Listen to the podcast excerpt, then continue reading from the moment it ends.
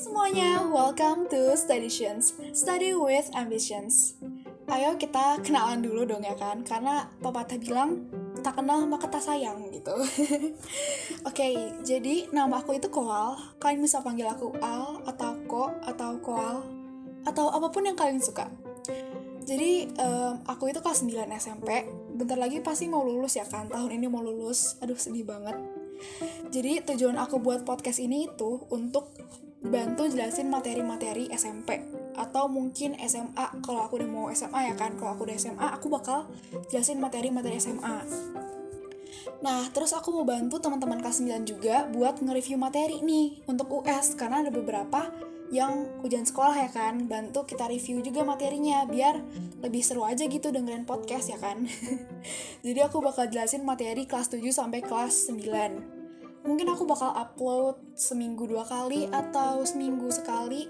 Nggak tahu kita lihat nanti aja. Sesuai polling di akun study tweet gue jadi study tweet gue itu at ko underscore oal koal bisa kalian lihat di um, deskripsi podcast ini uh, bisa di follow untuk lihat update tentang podcast ini atau mau nanya-nanya materi mau minta catatan atau mau request materi apa juga boleh asalkan masih materi SMP tapi kalau materi SMA nggak apa-apa sih tapi IPS karena aku belajarnya materi SMA IPS ya kan?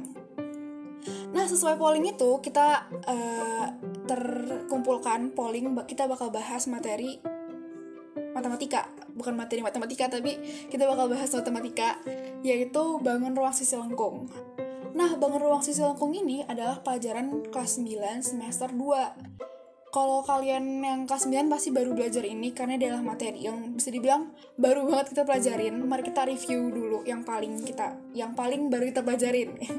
pasti kan nggak lupa dong ya kan? Yang pertama dari bangun ruang sisi lengkung uh, pengertian bangun ruang sisi lengkung itu adalah bangun ruang. Seperti ya biasa tuh kayak bangun bangun ruang bangun ruang tapi sisinya lengkung gitu. Paham kan? Pokoknya itu deh gitu.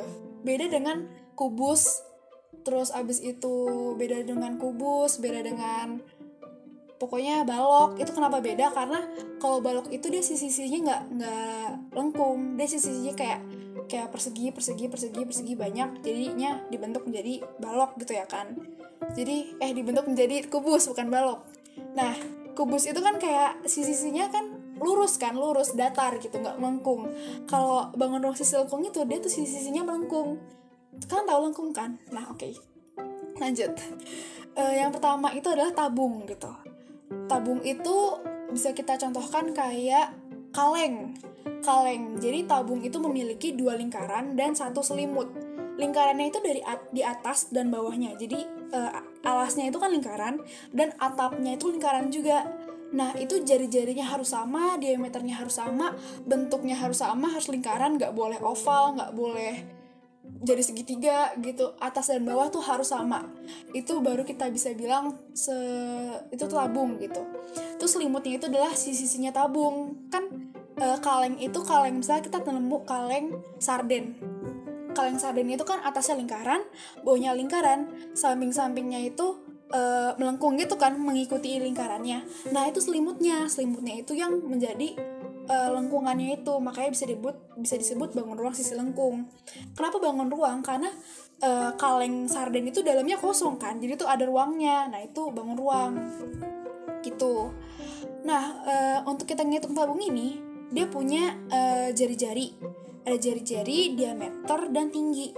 Jari-jarinya itu uh, kan pasti udah belajar lingkaran kan yang kelas 9 udah belajar lingkaran jadi kalian pasti tahu dong jari-jari. Nah jari-jari itu dari titik tengah lingkaran sampai ke ujung. Itu dari titik tengah sampai ujung.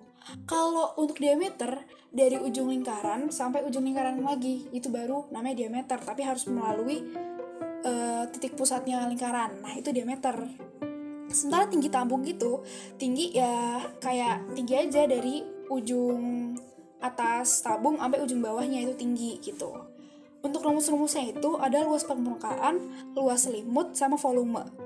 Nah, luas permukaannya ini adalah 2 pi R dikali R tambah T. Kalau kita panjangin lagi, 2 pi dikali jari-jari dikali jari-jari ditambah tinggi. Nah, itu luas permukaan. Kalau luas selimut itu uh, 2pi R kali T. Jadi kan kalau luas permukaan sebelumnya R ditambah T gitu ya kan. Kalau luas selimut itu 2pi R dikali T. Atau bisa kita panjangin lagi 2 kali pi dikali jari-jari dikali tinggi gitu. Bisa juga um, bisa kita ganti kalau diketahuinya diameter bisa kita ganti jadi pi kali diameter dikali tinggi gitu. Nah, kalau untuk volumenya itu uh, pi r kuadrat dikali t atau pi dikali jari-jari kuadrat dikali tinggi gitu. Nah, kata guru aku itu kita harus benar-benar ngafalin rumusnya gitu ya. Jadi kan semangat deh hafalin rumus. Nah, jadi luas permukaan tabung itu uh, ada yang ada yang memiliki tutup atau atas, ada yang tidak memiliki tutup atau atas.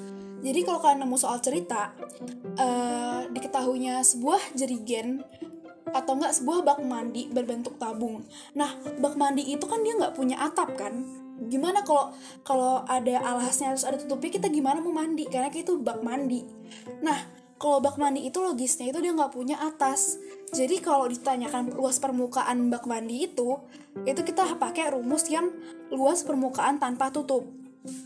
Nah, luas permukaan tanpa tutup itu adalah pi dikali r dikali R tambah 2 RT. Jadi tambahin dulu 2 eh R tambah 2 RT, habis itu dikali jari-jari dikali pi. Nih aku planin lagi. Pi dikali R atau jari-jari dalam kurung R tambah 2T gitu. Nah, itu adalah rumus permukaan tanpa tutup atau atas. Uh, abis podcast ini di up, mungkin aku bakal kasih catatan aku biar kalian tahu apa yang aku omongin gitu biar kalian ada bayangan rumus-rumusnya kayak gimana ya oke okay, uh, eh, kalau udah kalian udah paham kita beralih ke kerucut apa sih itu kerucut apa Mel? Itu kerucut gitu. Nah kerucut itu kayak kalian bisa bayangin kayak tutup eh tutup. Kayak topi ulang tahun. Nah topi ulang tahun ini kan dia kayak apa ya kayak bentuknya segitiga tapi ada ruangnya gitu kan. Tetap ada ruangnya makanya dia bisa disebut uh, bangun ruang sisi lengkung. Tapi kalau tutup eh tapi kalau topi ulang tahun topi ulang tahun ini dia ada ruangnya jadi kayak nggak ada alasnya kan. Kalau ada alasnya gimana cara kita pakai gitu. Kayak kan bayangin aja um, kerucut itu ya topi ulang tahun tapi ada alasnya. Jadi tuh lingkarannya itu kayak ketutup gitu Nah, itu kerucut ya kan. Kerucut itu dibagi menjadi segitiga dan lingkaran. Jadi segitiganya ini selimutnya, lingkarannya itu alasnya gitu. Jadi segitiga ini kayak ngelilingin si lingkarannya ini gitu ya kan. Itu kerucut. Nah, kerucut ini tuh unik, nggak kayak tabung. Uh, jadi kerucut itu ada yang namanya apotema atau garis pelukis. Nah, apotema atau garis pelukis ini tuh kayak berguna banget di rumusnya. Justru kita butuh banget nih sama si garis pelukis ini, nggak boleh kita lupain gitu ya kan. Kayak nggak boleh tinggalin, kayak kita harus banget sama dia gitu ya. Terus, oke, okay, kan kita ngejokes lah ya, nggak boleh serius-serius. Nah, jadi kita bisa jelasin lagi, kan kerucut itu dibagi menjadi segitiga dan lingkaran kan. Nah, e, kalau ada lingkarannya pasti ketemu rumus lingkaran gitu ya. Pasti pokoknya kalau bangun sisi lengkung ini pasti ketemu V, pasti ketemu lingkaran, gak mungkin gak gitu. Nah, e, rumus-rumus itu di volume, luas permukaan sama selimut. Sebelum kita ke rumusnya mungkin kita bakal jelasin dulu bentuk kerucut gimana. Jadi kerucut karena ada lingkarannya, pasti dia punya jari-jari seperti yang udah aku jelasin tadi, jari-jari. Terus dia punya diameter juga lah ya. Nggak mungkin dia punya jari-jari tapi nggak punya diameter kecuali enggak dong enggak, enggak bisa dong. Setengah lingkaran juga punya jari-jari dan punya diameter. Oke okay, uh, eh, dia punya jari-jari punya diameter punya tinggi dan punya si S atau apotema. Apotema ini di rumus tuh digambarkan dengan huruf S ya kan? Nah kalau kalian perhatiin lagi uh, jari-jari itu kan dari uh, sisi ujung lingkaran, sisi pinggir lingkaran sampai tengah kan, sampai titik pusat lingkaran. Nah, itu jari-jari da, tapi tingginya itu tingginya itu dari ujung ujung kerucut yang paling tinggi kan dia lancip gitu kan nah ujung lancip itu sampai ke titik tengah titik pusatnya lingkaran kalau kalian perhatian lagi uh, kerucut ini pun kerucut ini tuh bentuknya dari jari-jari ke tinggi itu itu bentuknya 90 derajat atau bisa kita bilang um, segitiga siku-siku. Nah, segitiga siku-siku ini kita bakal ketemu uh, di rumus kerucut ini kita bakal ketemu sama namanya teorema Pitagoras. Ntar uh, abis podcast ini kalau kita bahas matematika lagi, aku janji kita bakal bahas teorema Pitagoras. Kalau kalian kelas 9, mungkin kalian udah ketemu teori teorema Pitagoras. Kelas 8 kayaknya juga udah ketemu teorema Pitagoras karena ini emang pelajaran kelas 8. Kalau kelas 7 kan pasti pernah ketemu sama Pitagoras tapi di SD. Mungkin kalian masih ingat atau enggak masih lu, udah udah lupa ntar bakal aku jelasin lagi soalnya ya kan. Nah, untuk yang kelas 9 karena kalian sudah paham tentunya. Jadi itu um, si apotema ini tuh kayak dihitung tuh pakai kayak bisa dihitung pakai rumus teorema Pitagoras. Jadi kayak berguna banget untuk si kerucut ini. Contoh-contoh rumusnya nih, ada luas permukaan sama luas limut. Itu tuh menggunakan si apotema itu. Jadi kita harus tahu sisi miringnya gitu ya kan. Kalau nggak diketahuin sisi miringnya atau apotemanya. Jadi kita harus pakai si itunya, si teorema Pythagoras tadi. Nah, untuk rumus-rumusnya itu ada volume. Volume itu 1 per 3 pi R kuadrat dikali T. Atau mau kita panjangin, 1 per 3 kali V dikali R kuadrat dikali T. Nah, kalau kalian melihat ada persamaan, jadi tuh tabung sama kerucut itu rumusnya sama. Tapi perbedaannya cuma ada di uh, kerucut itu satu per 3. Jadi tuh kalau kita bisa perbandingannya itu, um, apa sih aku jadi ngomong mau ngomong apa jadi tuh kalau kerucut itu um, per tiganya volume tabung gitu jadi tabung itu tiga project itu satu jadi intinya cuman bedanya tuh di satu pertiganya itu tapi sisanya sama nah terus kita lanjut ke luas permukaan luas permukaannya ini itu adalah V dikali R dalam kurung R ditambah S. Nah, kalian tadi kan masih inget kan, S itu adalah apotema atau sisi miring. Nah, ini yang digunakan nih di teorema Pythagoras. Kalau kita nggak, kalau belum diketahui sisi miringnya, kita harus ngitung dulu pakai si teorema Pythagoras itu dari jari-jari sama tingginya gitu ya kan. Kan kalau kita bahas sedikit, teorema Pythagoras itu segitiga siku-siku di mana alas, tinggi, dan si hipotenusa. Nah, hipotenusa itu sisi miringnya itu pokoknya uh, kalau kalian masih bingung kalian bisa cari rumus Pitagoras di Google. Tak tahu soalnya aku bakal bahas nanti soon. Terus kalau untuk kalau untuk luas limut Pi kali R dikali S. Nah, udah selesai kan sama kerucut. Sekarang kita beralih nih kita move on ke bola nih ya kan. Pasti kalian tahu bola lah ya, bola basket, bola sepak bola, bola kasti, bola tenis, bola apa lagi banyak lah banyak lah ya bola-bola kayak gitu. Pasti kan tahu bola-bolaan mainan. Kalau ada di mainan-mainan pasar gitu kan ada bola-bolaan warna-warni. Itu juga bola ya kan? Kalau kalau bola kayaknya aku nggak perlu jelasin banyak panjang lebar lagi. Pasti kan udah tahu gimana bentuk bola. Nah, kalau bola itu dia cuma ada jari-jari, diameter, dan titik pusat. Nah, pokoknya intinya kalian cuma hafalin deh jari-jari diameter pasti kan udah paham. Karena di sebelum-sebelumnya kita juga bahas jari-jari sama diameter seperti kata aku tadi kalau di bangun ruang sisi lengkung itu pasti berbau-bau lingkaran deh nggak mungkin nggak ada lingkarannya gitu ya kan. Nah rumus-rumusnya ini ada empat. Ada volume luas permukaan terus luas permukaan setengah lingkaran dan luas permukaan setengah lingkaran padat. Nah ini beda nih kan harus bisa bedain gimana yang setengah lingkaran gimana yang setengah lingkaran padat. Karena tuh um, sedikit mengecoh-mengecoh gitu kalau kita lagi milih rumus di biasanya di cerita soal cerita sih ya kan. Nah, uh, kita bahas ke volumenya dulu. Rumus volume itu 4 per 3 dikali V dikali R kubik. Nah, beda kan? Kalau yang lain tuh biasanya R kuadrat, R kuadrat, kalau ini R kubik gitu. Jadi bisa kita jelasin lagi, lagi 4 per 3 dikali V dikali jari-jari kubik atau jari-jari pangkat 3. Oke, kita lanjut ke luas permukaannya. Luas permukaannya itu 4 dikali V dikali R kuadrat. nih aku mau jelasin lagi kuadrat itu pangkat 2 kubik itu pangkat 3 ya kan jadi kalau luas permukaan lingkaran itu 4 dikali V dikali R pangkat 2 gitu ya kan biar lebih gampang gitu Terus abis itu kita ke setengah lingkaran. Setengah lingkaran ini luas permukaan ya, bukan volume.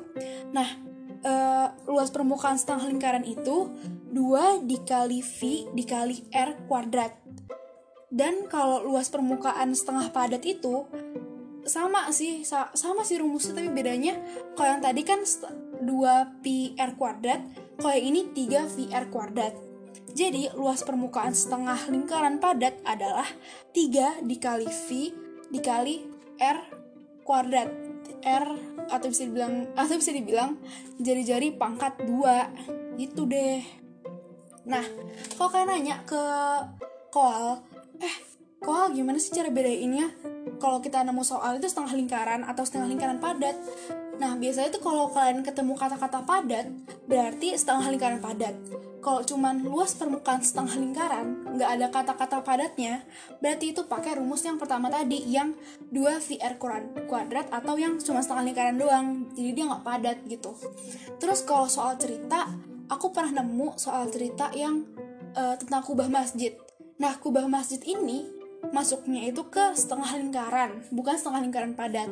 Karena kalau setengah lingkaran padat itu dia apa ya? Jadi setengah lingkaran terus padat gitu jadi kayak eh, nggak uh, nggak kosong nggak ada ruangnya sementara kalau setengah lingkaran biasa itu ada ruangnya kayak um, kalau kalian tahu kubah masjid kan itu kan dia ada ruang gitu ya kan jadi kayak uh, cuman lapisan dilapisi bola gitu dilapisi setengah bola gitu kan kalau masjid. Nah kalau kayak gitu baru setengah lingkaran doang bukan setengah lingkaran padat. Gitu. Jadi jangan sampai kalian salah cuman karena salah pilih rumus. Itu kayak sedih banget sih. Jadi kalian harus teliti mau bakal pakai rumus yang mana gitu. Karena karena ini sedikit mengecoh juga. Oke sekian. Um, mungkin kalian bisa dengerin podcast ini sambil lihat-lihat catatan aku atau enggak kan baca-bacain. Di sini juga aku ada sediain latihan soalnya. Bukan latihan soal sih lebih tepatnya contoh soalnya. Karena menurut aku kalau uh, bahas matematika itu di podcast ada susah. Karena kan seharusnya lebih efektif kalau pakai gambar, terus sambil latihan soal, sama sambil jelas-jelasin pakai gambar gitu biar gampang. Apa gini bangun ruang sisi lengkung ada bangunnya ada ruangannya gitu. Ada gambarnya seharusnya. Tapi di sini gak ada gambar jadi awalnya aku kayak kebingungan kebingungan gitu. Kayak gimana ya caranya? Tapi akhirnya yaudah aku bikin gini aja aku jelasin rumus-rumus dan konsepnya gitu aja ya kan? Oke uh, sekian. Sorry sorry banget karena ini pertama kali aku nge-record dan sorry banget kalau ada salah kata atau salah ngomong. Kayak tadi aku udah salah ngomong deh. Tolong correct me if I'm wrong. Kalau aku salah koreksi aja. Aku bisa DM ke at ko underscore oal di Twitter. Dan bisa DM aku langsung. Atau enggak kalau kalian mau nanya materi mau request request materi juga atau kalian mau minta catatan aku ntar bakal aku langsung share di Twitter aku. Jadi jangan lupa follow dan juga jangan lupa follow podcast ini ya biar aku tambah semangat bikin podcastnya. Tapi nggak apa-apa sih. Kalau nggak mau juga kan it's up to you. Oke okay, sekian dari Koal. Bye bye guys. Have a nice day